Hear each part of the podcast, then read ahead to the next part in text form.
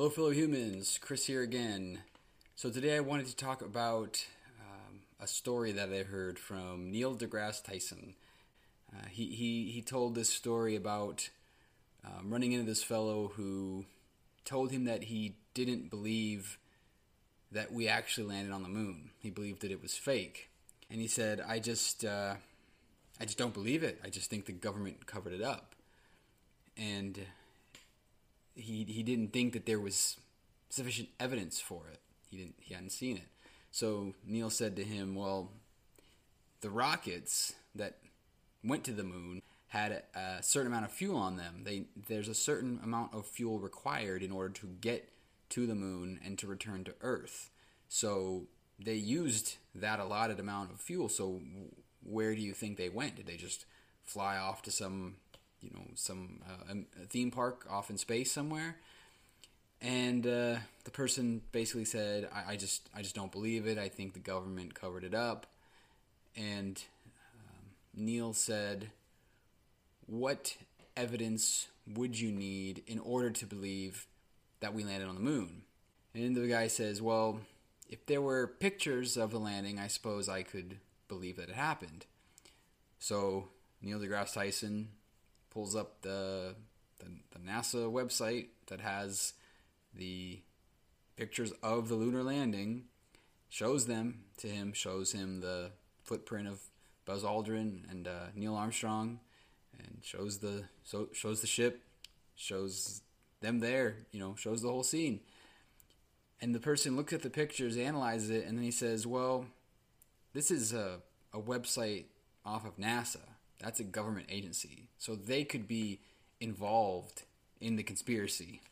And at this point, Neil says, "He, I, you know, I'm walking away. I'm done. I'm, I'm done with this conversation. I asked you what evidence you wanted.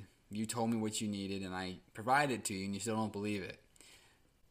It, reminded me of what I said the, the other day about questioning the consensus and, and, and being a skeptic and what it really means to be a skeptic and how it doesn't mean just being a contrarian just for the sake of it. You know, just for like I want to just disagree with everything.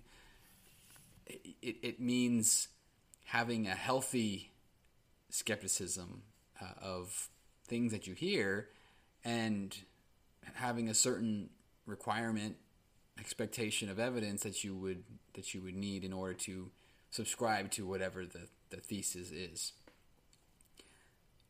there's definitely people right now that I, there's no amount of evidence that that will provide them with the necessary information to do the right thing. And it's it's unfortunate. We're gonna just have to try to get to that seventy percent any way we can.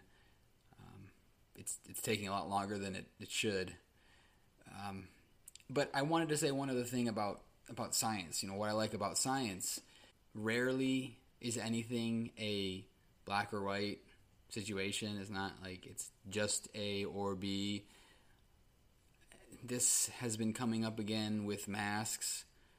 You see senators on the floor talking about, well, do the masks work or don't they work? Do the, do the vaccines work or don't they work? You know, why do we have to wear a mask if we're wearing if if we've gotten vaccinated?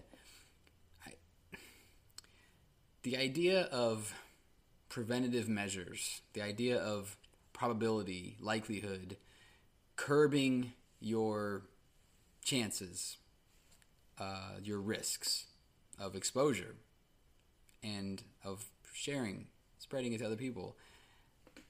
It's really not a hard concept to to get uh, it, nobody, nobody of sound mind is saying that if you wear a mask, you will not contract COVID. If you wear a mask, you won't spread COVID. If you get a shot, you won't catch COVID. That's n- nothing is ever 100%.